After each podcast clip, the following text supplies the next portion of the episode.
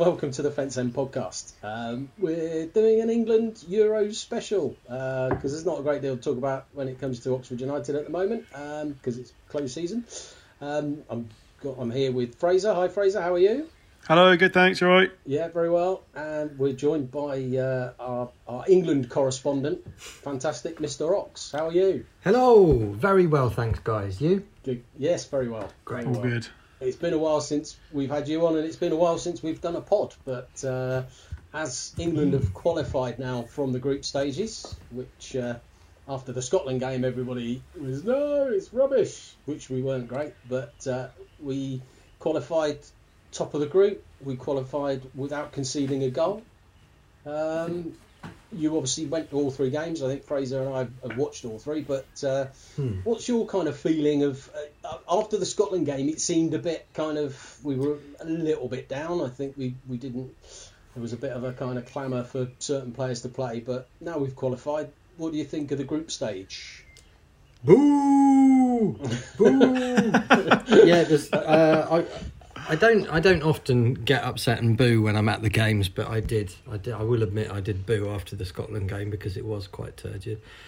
But look, he's done the job, hasn't he? At the end of the day, we've not lost, we haven't conceded, and it's tournament football, which is turgid. So you know, the job is to get through the group, and to be fair, we have. So I think that's good enough at this stage, frankly. I think you're right. You're absolutely right. It's get out of the group stage. You know, don't do anything daft. Get out of the group stage. Then it's knockout football. Yeah. Then you lose to Germany on penalties. Yeah. Which is the way it goes. Yeah. I'm glad you said you booed after the Scotland game and not at the start of the Scotland game. Is that a bit sort of... No. I'm fully on board with the clapping. Yeah, I'm part of the Wake Brigade. Well, it's interesting, you know, we'll perhaps cover that now with Germany against Hungary yesterday and UEFA saying, you know, aren't they looking into Manuel Neuer, who had a rainbow armband, and you know, it's political, and it's kind of like, I think I may be stealing your thunder, but you know, you said no, it's not. I think on social media, it's not political. It's just, you know, humane or humanity. You know, just being nice to people.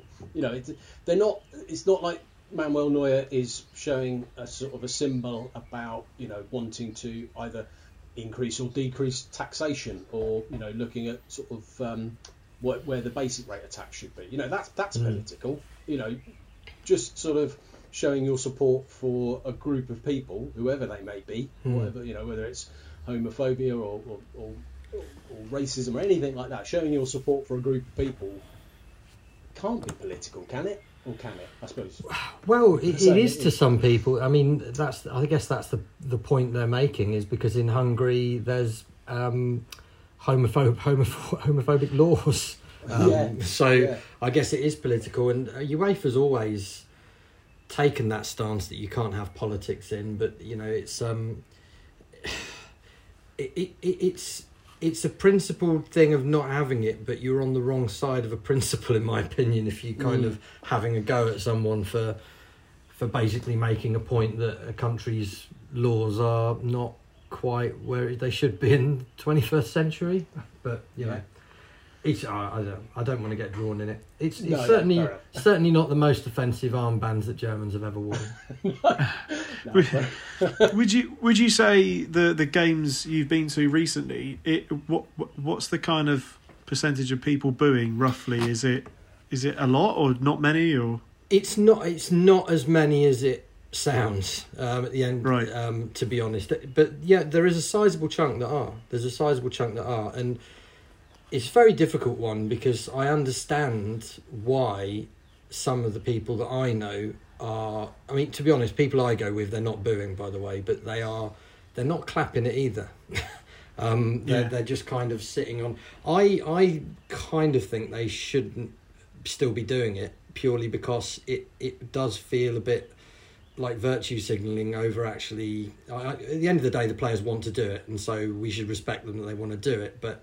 I think personally, it doesn't I don't really think it's meaning much anymore. It's kind of, the whole point was it was a protest, and it's not a protest anymore. It's become a matter of, we're going to do it because we can't stop doing it because people are booing. And I think that's the sad thing about it, is that probably it would have been slowly phased out, and people would have not thought about it, but because we've got all this booing, they can't stop it now.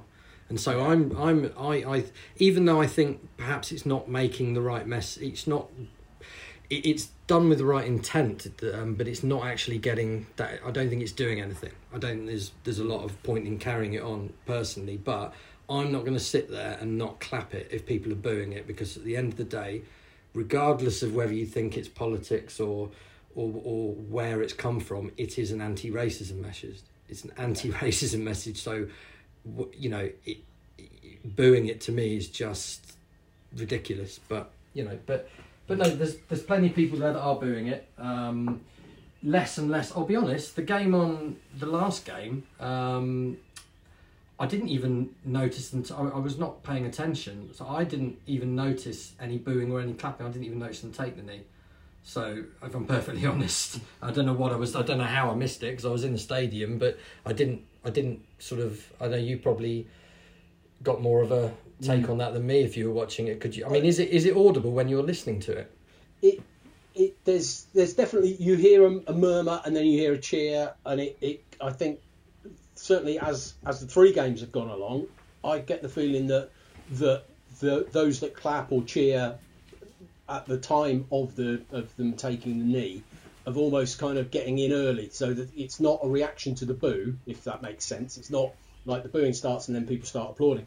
It seems to be that it's almost like, oh, we'll start cheering and making a positive noise before the booing starts, and it's very, very quick. You know, it's over in a few seconds anyway. You know, you know, that's one of the things. It's almost like, well, you know, just for 5 seconds worth of not saying anything rather than booing. You know, everybody has their own sort of opinions on it. That's what I've been doing. I've been clapping it because I don't want to be associated in a crowd where people are booing. Yeah, to be honest. And I think it's almost, and you're right, and it's a support of the players. You know, I'm sure, I'm trying to think of a similar situation where Oxford players have done something. You may not necessarily agree with what they're doing, but you want to support them because they're your team.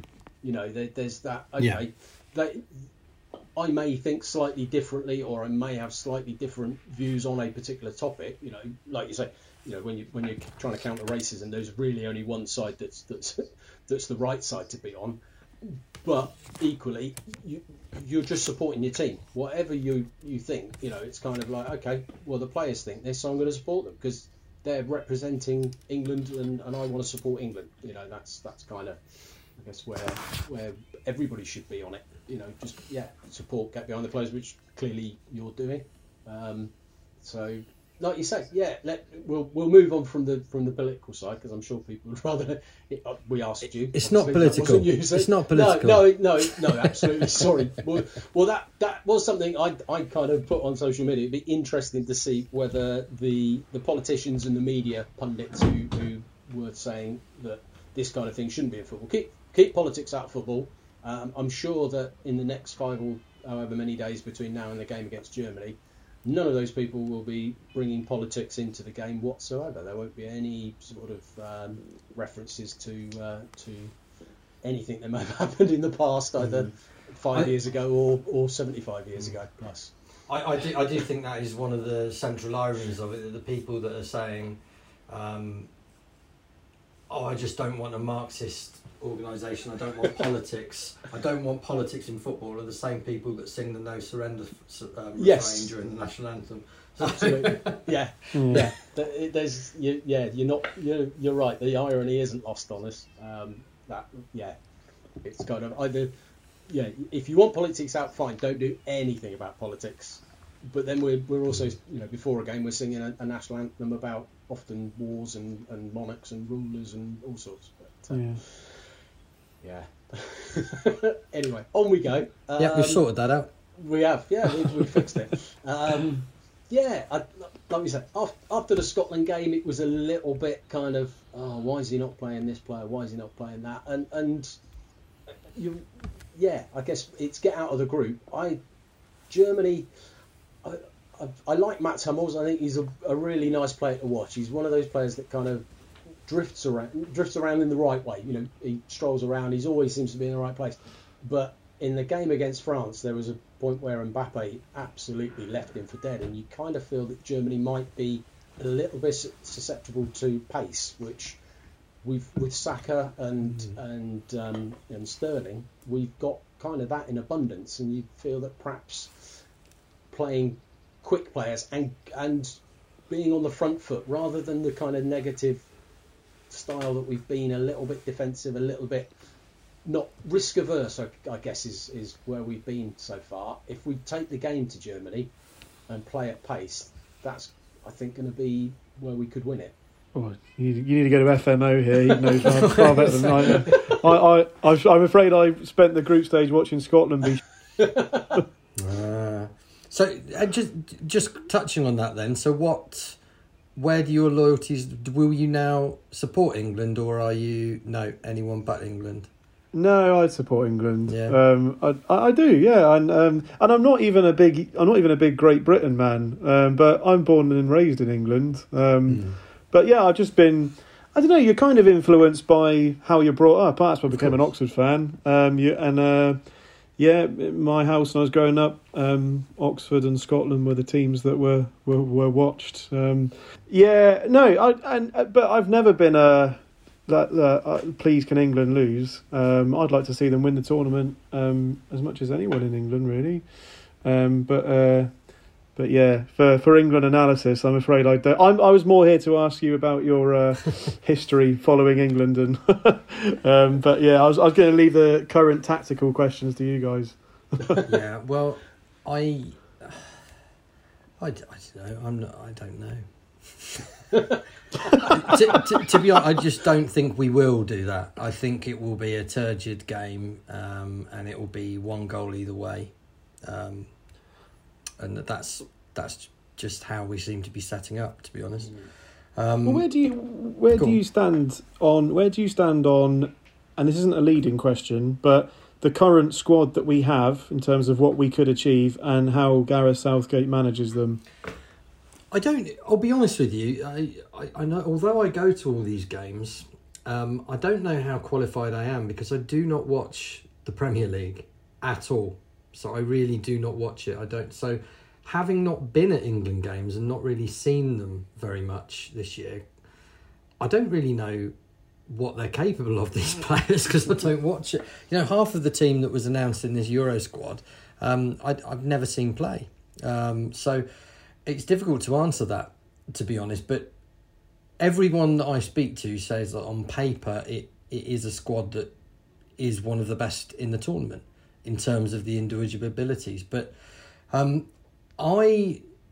again, this is tempered by the fact that I'm not 100% sure really what they're capable of, but I don't look through that squad and think there is a Bale or a Ronaldo or an Mbappe in our squad. You know, we've got really good players. Have we got great players? No, I don't think we have. So we're always talking about how there's a lot of youth and pace and stuff like that, and we should be using it, but there's also not a lot of experience inside from what I can see. So I think that tempers it a bit.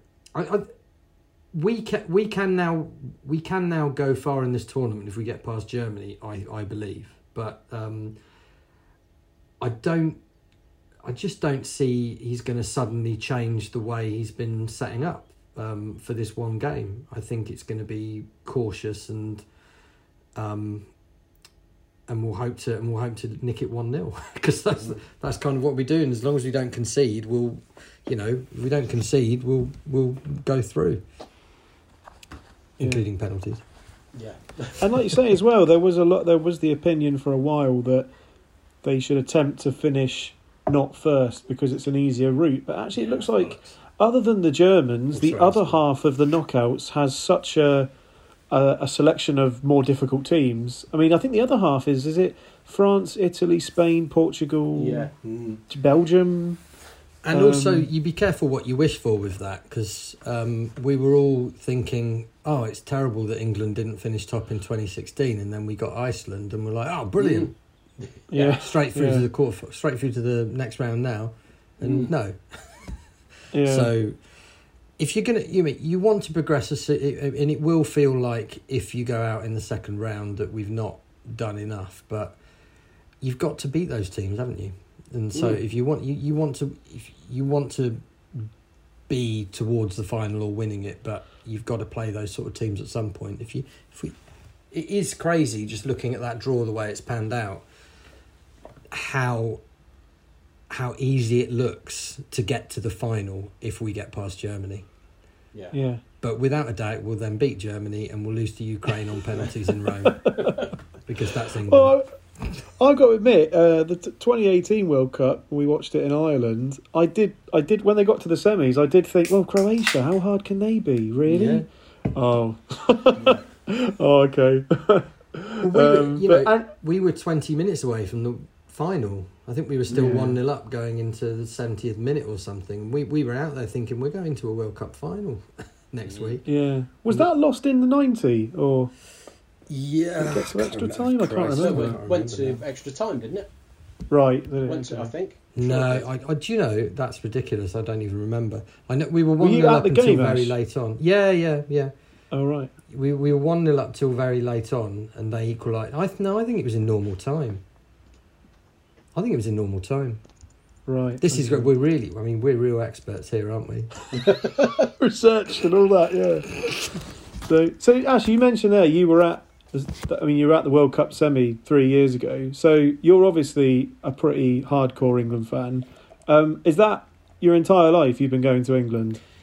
Not my entire. I mean, when I was a kid, my mum was the person in my family who was into football, and she used to take me to games, and she used to take me to Wembley. I think the first time I went to watch England was like 1990, just after the World Cup, in the wonderful Graham Taylor years. I used to go to most England games at home, right. But it wasn't until early this, I think 2003 was my first England away, and there's a few other Oxford fans I knew that have been going since sort of France 98, and so I just sort of hooked up with them and I joined the travel club, and it's very addictive because it's, I love travel, and that's really half the time it's less about the football game and the actual footballers to chance to go and visit a country that you wouldn't have otherwise gone to.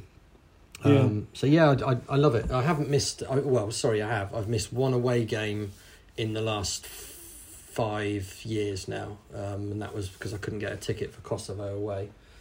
Right. Other than that, I've been very lucky to. And the more you go to, you kind of have to keep going if you want to keep going, because it's like a points-based system, and they give you caps for each game you go to. So that's right. I'm guaranteed tickets for. If England get to the final, I'll be guaranteed the ticket all the way through, because I think I'm in the top 2,000 or 3,000 now. So, brilliant. Yeah, but it's a lot of having to go and watch crap to get there. But, yeah, but it's worth it. This is very much like following Oxford, isn't it? Yeah, in a way, it's on a larger scale, on a national, European. World scale, rather than looking forward to a Easter trip to Fleetwood and a weekend in Blackpool, you're kind of looking forward to a couple of weeks in Brazil or whatever it might be, and a World Cup. Yeah, it is. But it's the, like you say, it's the memories, it's the travel, it's the being with people. It's it's not watching. It is following the game and enjoying the football, but it's so much more than that. And that's what football is. I tell you now, though, give me a weekend in Blackpool watching Oxford over any of it. Club before country every time.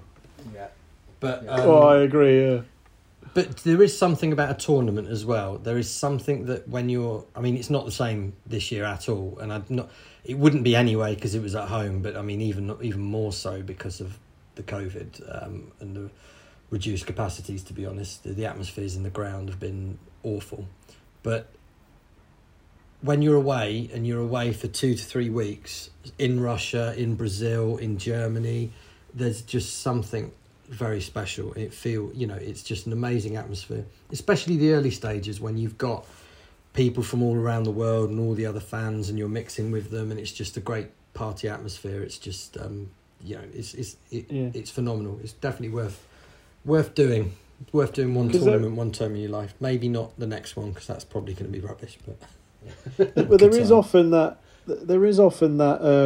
image, isn't there, portrayed by certain media that England fans are kind of hooligans abroad. Do you find that to be mostly bold? There's no smoke without fire with anything, but look, we get a very unfair press in many respects, but don't get me wrong, on every trip that you do there'll be some absolute there. Right. Sorry, I can't swear, can I? Look, you do, and it's funny because I don't think it's that bad. So, I mean, when you look at what it's like now and what it used to be like, it is a completely different world. There's just a new generation of fans that have never really experienced that, you know, what it was like. I mean, I've been to games away, places like Poland and Croatia, even just 20 years ago, and it was actually, you know, pretty hairy, and you know you're very close to getting quite badly smashed in by people, and that is kind of, you don't really feel that so much anymore. I mean, Bulgaria what was it, 2019 now? That was quite a weird atmosphere because it just felt moody, and that was the closest it's been to what it used to be like in the away days for a long time. So it's not quite the same, but yeah, you get the drunk idiots, you get people playing up, you get a bit of a mob mentality at times. The people I go with are just a little bit older, and perhaps wiser, and perhaps 20 years ago all of us would probably be happy to go and sit in the Irish bar and sing songs all day and throw beer in the air, but now we just kind of move away from all that and you go and sit somewhere separate and you can miss it out. But yeah, I mean, I it is overblown, but I think the problem that England have is that we travel we're so well supported. There's no football nation on earth that travels in the numbers that we do. And so if you're taking 10,000 people to every game rather than 1,000, you're going to have, and there's, you know, 1 in every 100 is a complete arsehole, then you're just going to have more arseholes. Right, yeah. I think that's honestly the problem, is that there's just so many that travel. It is, again, it's like following any club side. You know, we all do it. You get a feeling of which pubs to avoid. You get a feeling of, okay, this one looks like if we go in there, we're going to chat to the home fans and we're going to, you know, have a good bit of, I hate to say it, banter, but it'll be friendly and it'll be, you know, you can talk football and put the world to rights and all sorts of stuff. And you kind of get a feeling, like you've been going long enough, you get a feeling of where to avoid. And you just, you do. There's no point in sitting there because you just know, you know, the garden furniture is going to get thrown around in a couple of hours' time when everyone's had a few too many. Yeah. And you find a bar that you just think, this is going to be okay. I'll be honest, Fraser, I'm also a little bit overly defensive when people ask those sort of things because I feel we do get an unfair press because most people are well behaved. They want to have a drink and they want to have a sing song. I've also been at so many occasions where it's the reputation that England fans have got, and it means that the locals, or, you know, if you're at a tournament, you know, the classic thing like happened in Marseille in 2016 with the Russians, they want to take on the English because the English are the ultimate hooligans. So they think that if they can get one over the English, it's a great sort of badge of honour or something. So the amount of games I've been at where something's occurred and it's literally been instigated by either the police or the home fans, and we'll get the blame because we'll then, or, well, not me, by the way, but I mean England will get the blame because it would all just go off, and then the police run in with their batons and tear gas, and all the English come out with bloodied heads. So I do think it. Unfortunately, you will also go. I mean, I think the last time I really saw England fans misbehaving was probably in the Netherlands about 3 years ago, and there were just so many. I mean, you were walking around where the canals are, round there. Yeah. No, not there. Where all the bars are around there. Oh, right. And and there was just so many that the pubs were just spilling out onto the streets, and and there was young lads, and it was probably their first time they'd been out of the country, and they were acting like complete idiots. But you get that, unfortunately. It's no different to a Friday, Saturday night in this country, I should imagine. Or yeah. But yeah, we're a long way away from that 70s, 80s vision of people going out and looking for scraps. Basically, all that it normally is these days is just people are just drunk and just behaving like idiots. But it's a funny thing. But honestly, the amount of times I've actually seen trouble, considering all the games I've been to, it's pretty rare. It's pretty rare. Yeah. That time in Marseille with Russia was pretty unusual, and that was just like you just didn't know which way to turn around streets. It was quite odd, to be honest. But that's the exception rather than the rule these days. But that was also there was kind of an interesting narrative, if that's the right phrase, where that happened before the World Cup in Russia, didn't it? That was the Euros prior to that. And there was, I've read articles and people sort of saying that it was almost as if that was not state-sponsored hooliganism, but it was state-sponsored. Okay. It was definitely 100%. I'm doing the allegedly in case the Russians come and find us, but it was. Oh yeah, it wasn't. There was that kind of like, right, Russian hooligans go and cause trouble in France, and then when the World Cup's in Russia, we'll make sure that there's absolutely no trouble, so that we can, as Russians, go, well, it's not us. Do you feel that? Obviously, you've said 100%. It was kind 100%. Of... When we were in... And that was interesting because Russia... I mean, even I was a bit tentative about Russia, I guess. But I knew that nothing would really happen to us. But I did think that there would be... I thought there would be flashpoints because of what happened in Marseille in 2016, and there just wasn't whatsoever. It was the best World Cup that I've ever been to, and we got talking to a lot of the locals, and Russian kind of football culture is really odd because they love that hooligan image and they love all that, and there was like literally guys walking when we were in this Ultras bar in Volgograd, chatting to the locals, and they're walking around with T-shirts on with British hooligans and like a picture of an old football fan from the 70s punching a policeman and knocking his hat off, and they're obsessed with that culture. I don't know, it's like just really odd. But I was talking to one of them, a guy called Eugene, who's one of the CSKA Moscow fans. And he was saying that, he knows people that were paid to go out there. That basically ex-military people were told to go out there and, make Mother Russia proud. That's what those were told. But he also said that the Secret Service collared all of these known nutters before a few weeks before the tournament in Russia, and basically put pressure on them and said, there's anything goes on that embarrasses us when you're here, or you don't make our guests feel welcome here, then you're going to the gulag. so it was, and you could not have been we could not have been nicer. And not me, I've travelled to Russia a few times before that, and I've seen, we played Russia in 2007 and it was really unpleasant there. Then, I mean, people were just being attacked just in a posh restaurant eating a meal. People would come in and beat them up and stuff. And so that's why there was a bit of, is that going to happen? But the police in Russia, you do not mess with the police in Russia. They are, they will just take the batons out and kick the whatsits out of you. And some of the stuff you saw when people were coming out of grounds and they were acting up and, you know, singing and right in the police's face, and the police were just stood there stony. And I thought, right, they've been told, doesn't matter what happens, you do not react to this because we're on the world stage and we're going to make this the best World Cup and we're not going to have any trouble because we want to show the country off. So yeah, no, it was a fantastic tournament, Russia.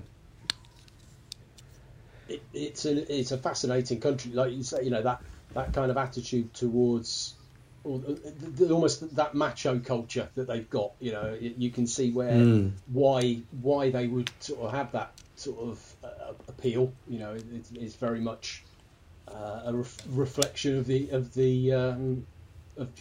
You know, that kind of, and trying to reflect that on the world stage. You know, that strong country. So, but equally, yeah, a fascinating country to go to. I don't know. You mentioned Brazil. You went to Brazil as well? I mean, yes, yeah, obviously very, very different to Russia. Very different. Know, yeah, wasn't quite there as long either for some reason. Yeah, that was we weren't there very long. So with that, Ash, say for Brazil, do you book the whole month in Brazil, or do you just keep extending your stay as you're there, the longer England stay there? I can't book a whole month off, unfortunately, with my job, but plenty of people do. But right, Brazil was I was slightly lucky with that because I was in a job at the time where they just offered me a week's extra pay or a week's extra leave as the Christmas bonus, and that was right, great, a week's extra leave please instead of the money. And so I was out there for 3 weeks. And the plan was always, so I was out there for the group games and what would have been the second round game. Obviously we didn't have one, but we just sat on the beach in Rio and watched other people sat on the Copacabana and watched other people play, and that was just as entertaining, to be honest.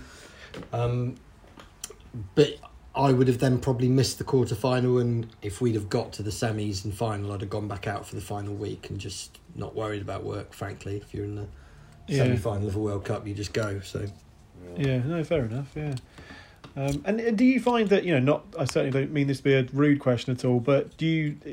How do people fund this? Is it just you just plan for it, like years in advance, or you just? Yeah, I don't even, I mean, you've seen me. I don't spend money on clothes or anything like that. Well, you do wear clothes. I just like to point that out to the ladies and gentlemen listening. Oh, yes. Yes. Fully clothed as we speak. I spend all my money on travel, and any kind of spare money I've had has always been, it's been my thing that I spend money on. So, yeah, I mean, you do, obviously you do save up. I mean, zero interest rate credit cards with free balance transfers were always quite useful when I was younger. No, fair enough. But it's a like following a club side, but just on a slightly grander scale. You know, we all sort of, you know, the season tickets have come out now for Oxford. You know, we're all looking at, okay, you know, that's our thing, and we're looking at where are we going to go and what are we going to do. And it's you know, I'm same as you. I, you know, go to the pub occasionally, but don't smoke, don't gamble. But you know, I'll be going to as many games as I possibly can following Oxford, and as many away games, and looking at places to make a weekend of it. You know, in the same way that, you know, it's that mentality of being with your mates and going to a game, and the game, the 90 minutes isn't the most important thing. It can help, but it's the travel, the experiences, and kind of being in weird and wonderful places that you wouldn't normally go to, you know? Also, when you do these kind of travel a lot, you do get very good at knowing flight routes and cheap when to get on and book flights and stuff like that. It's, you know, we've got a group, there's about 10 of us that regularly travel together, from, you know, a couple of Oxford fans in there, but, you know, most of them just randoms that we've met over the years. And some of them are just so good at suddenly going, oh, look at this flight, it's only It's only £7 to get on that quickly. So we do a lot of that. Funny, I mean, before we obviously won the group, we were looking at Copenhagen for the second round of this tournament. Mm. And that was one of the few places where if you're double jabbed, it's very easy to get into. You don't need to mess around or anything like that. And even though you have to quarantine on the way back, we were thinking, well, if we go that route, we can't go to the quarter anyway because it will be in Russia, and that is... We did look, but that's very hard to do. So we were looking at going out there to Copenhagen, and I booked a flight because it was only £7 each way, and I've lost that. But you know, so it was Ryanair flight. I just had a look, and it was Sunday. You know, it would have been going out this Sunday and coming back the following Wednesday. So yeah, if you know what you're looking for, you can reduce the cost a bit. But yeah. Yeah, it's certainly not a cheap hobby. Yeah, no. So, and are you kind of in a job where you can say, right, I'm not in next Sunday, Monday, Tuesday, or is that fairly? You can make that flexible. Well, more so now because you can work remotely from. Yeah. I can't but what I mean next week. I'd originally had that whole week booked off because we were meant to be in Dublin, I think, if we'd won the group rather than Wembley, but Dublin lost the game and Wembley got it. So I'd already booked that whole week off. So I'm actually going to work. I mean, I'm going to take Tuesday. I'm going to keep Tuesday off anyway and just go to London and have a few beers before the game. So do you, in all the England games you've ever seen, could you give us an ultimate high and an ultimate low, or the other way round if you prefer to do it? The bad one, then the nice one. Ultimate low, getting defeated 0-0 by Scotland last week, I reckon. The way they were celebrating. Yeah. Ultimate high, I mean, being in the World Cup semi-final and being 20 minutes away from thinking you were in the final was pretty amazing. But then that didn't end up at ultimate high. One of the ones more recently that I really enjoyed though was that first game in the World Cup, which was not an exceptional game, but just being it was in Volgograd, which is pretty much off the tourist route right at the bottom of Russia, and I think it was one of the lowest England attendances, you know, in terms of the official travelling club membership at a tournament ever. I think there was like 1,000 there or something, because everyone, like what we were talking about earlier, people were worried about the potential hooliganism, and it's actually quite a pain in the bum to get to as well. So just being there was quite brilliant. And the first night I was there, I was in Russia for, you know, nigh on 3 weeks, and that was the only night I drank vodka because I was so ill the next day from drinking with the locals. I didn't drink for the whole of that day the next day, but that was pretty special. Some of the best ones though, Fraser, are the qualifiers where you go to a random country and it's just an experience being there. Yeah.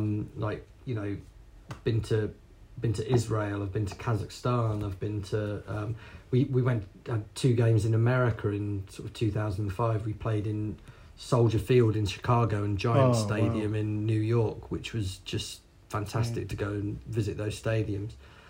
The games themselves in Brazil were obviously utter dreadful, but the experience of being in Brazil for the World Cup is obviously just amazing. Yeah. All the cliches of how, you know, it's party every night. I mean, they're all real, and just some of the nights we had there were just fantastic. Just drinking, what do you call that? The capraninhas, the cocktails, the Brazilian cocktail. Yeah. Every night, wherever you were, whatever city you were, some old dear would come out with a cart, just selling them on the street from this cart, and they'd be like 50p for a pint of really strong cocktails. Yeah. So you'd just be dancing in the street and chatting to locals. It's just fantastic. That was probably, you know, I think the Russia World Cup and Brazil is probably the highs as a kind of overall, but you know, there's just been, I mean, I've missed some of the ones. If you spoke to some of my mates that have been going longer than me, they were there when we beat Germany 5-1, for example. I'm sure that's high up on their list. Yeah. Or if and you go back... Sorry, go on. No, I was going to say, you talking about the best World Cups you've been to there, you read a lot about, obviously, the next one being a fairly unique one in that it's in December and it's in Qatar. Mm. And when that was first announced, there was a lot of stuff about it being a dry state, but I think they've kind of relaxed that a bit, haven't they, for the World Cup? Are you heading to that one then, or...? Yeah, assuming England qualify. Yeah, sorry.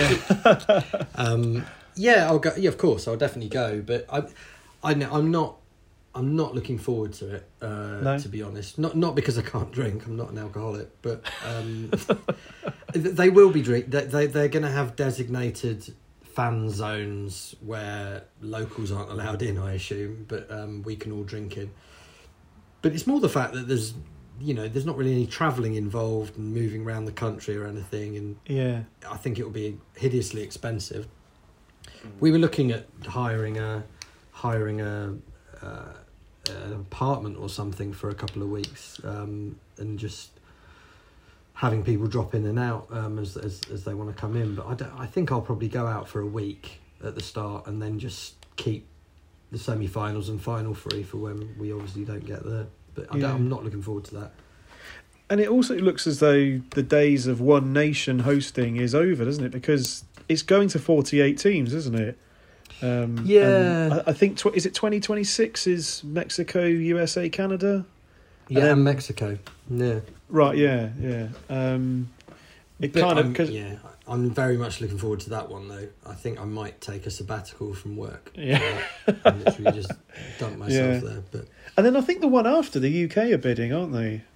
The four associations or something for 2030. Yeah, we don't want it here. No, you're not a fan of that. You see, that's the thing. When you're an England fan that goes to the games, you don't want to be going to Wembley to watch them. You want to be travelling and enjoying. Yeah, no, fair point. Yeah. But the odd thing is, like, when they announced this kind of all-round Europe thing, and we knew that if England qualified, we'd basically be almost entirely at Wembley. We were all the guys that I travel with were really annoyed about it because we don't want that, because it's rubbish going to Wembley, frankly. Yeah.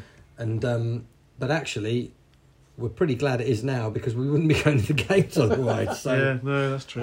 So at least we're getting to go to the games. Yeah. But yeah, no, you want to be travelling. The next Euros is in Germany as well, and that'll be fantastic. They know how to host a tournament.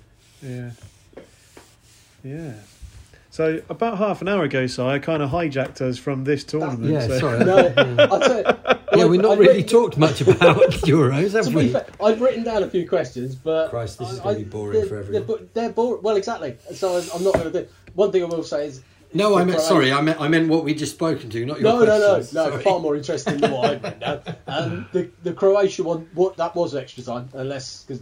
It was, okay. Yeah. Scored in the 109th minute. So, gotcha. Oh, my God. Yeah, well, okay. Talking of highs and lows of sort of following, that was, I remember that day was fantastic for those of us who didn't go to the World Cup but did go to Ireland for the pre-season tour with Oxford. You know, we were supposed to be playing that evening. The game against one of the sides was that evening. They brought it forward. They had a very short half time, and we managed to find a pub in southern Dublin, about a 15-minute walk from the stadium that we'd had the friendly at, and everybody piled it. We kind of just checked, rather than just sort of saying to everybody, right, go to that pub and turning up en masse. I kind of got in touch and said, look, there's going to be, I don't know how many, might be 100, might be a couple hundred Oxford fans would love to come to the pub and watch the game. We didn't want to just turn up without letting you know we were coming. And they were like, no, that'd be brilliant. We'll put on extra staff. And for those of anyone who's listening who was in that pub, that was fantastic. You know, it was. It really was. I remember walking sort of from where we were staying, sort of south of the city centre, but with a group of guys walking to the game that we had, the Oxford game, sort of lunchtime-ish. So we had a couple of drinks on the way, and a few people had England shirts on, and the number of people that were good, locals, like people in Dublin, Irish people, saying good luck today, hope you win, it'd be great to see you in the final. And it was fantastic. Again, that sort of the English in Ireland, is it going to be awkward? And it wasn't. It was fantastic. People were wishing us the best of luck, and the pub that we went into were fantastic. They were free chips and sausages on the table for everybody. That was possibly the saltiest thing I've ever eaten.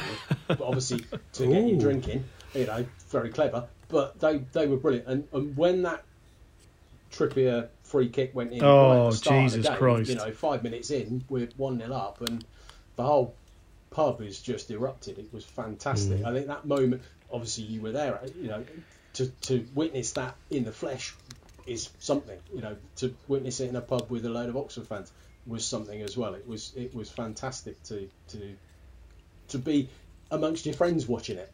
So I just imagine before we went in, you gathered all the Oxford fans like a primary school teacher and said, "Now you are ambassadors for the club. Remember who you represent." No, you know, everybody was fantastic. When the final whistle went, one or two lads who, you know, some of the younger lads who maybe had a drink. I think somebody, you know, pushed over a drink or something, and there were sort of from about three different directions. Three, you know, Oxford fans turned, went, "That's no," and it was kind of, it was that kind of self-policing thing where it wasn't going to turn nasty, but it was just, you know, we're out of a World Cup, we've just lost in a World Cup semi-final, people are upset, obviously, but it was very, very quickly self-policed by Oxford fans saying, "Lads, calm down." And it was, you know, it was stunned silence when the final whistle went. But it was a great weekend. Well, week. When was it? It was the Wednesday we played, didn't we? I think Oxford. We played Monday, Tuesday, Wednesday, or was it Tuesday, Wednesday, Thursday? I can't remember now. But we'd been all over. The first game had been moved from. This is in the pre-season. We'd moved. The first game was supposed to be somewhere, and it had to move because the pitch wasn't. We had the drought. The next one was out in the middle of nowhere. We laid on some coaches, which was fantastic, and then the third one was the game against Croatia. It was quite a few days, almost, you know, without being at the games. It was sort of you're having that tournament experience of being abroad while the tournament's going on, not in the right country, obviously, but it was, Well, that's the thing about this. I mean, I don't know. It might be different on Tuesday because I think they've increased the capacity again. I think it's going to be 40,000 there rather than the 20 that were in the group games. But honestly, you've probably had a better time if you were in a pub watching those England games than being there because they weren't that exciting. I get that, no. but it's really weird. There's no atmosphere. The 20,000 people in there, the atmosphere has been horrible, to be honest. It's been. I almost fell asleep during the Scotland game. Not because I was drunk, although I was drunk. So have you got a score prediction for next week, Ash? My head thinks that it's Germany. We're gonna. So I think we'll sneak a 1-0. I think we'll sneak a 1-0, and I think it'll be really tense. And I think we'll go 1-0 up just before half time, and we'll hold it. Yeah, nice. I heard a stat earlier this week that the last time England got out of a group stage without conceding a goal was in 1966. So I'm going to go. I think you're right. I can't see it being a high scoring game, but I'm going to go for a 2-1 to England in that. Fraser, as our resident Scotsman. Oh, anybody but England. No, I didn't mean that. I actually think England are going to win. I think they're going to win fairly convincingly. I think they're a lot better than people think. I think the Germans aren't.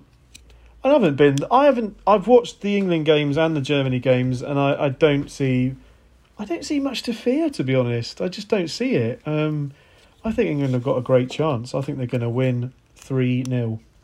Wow. That would be a bit of a turn-up, I think. You heard it here first. And probably last. We'll take that.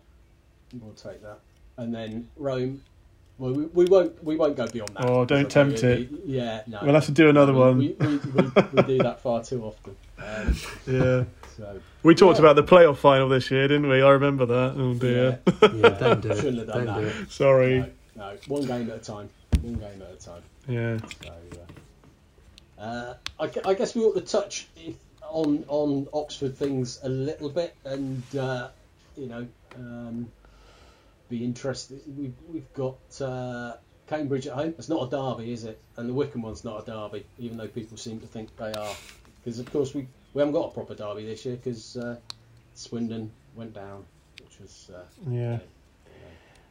the Cambridge thing. I think the media love that, don't they? Well, some of them, because it's the varsity thing in their eyes. But yeah, I don't know. I don't think they realise. None of us really see it like that. I always enjoy telling people about when they talk about Oxford. Oh, you must be posh then, and you kind of have to explain to people about town and gown. And most people, I don't think, have got much of an idea of how industrial Oxford can be.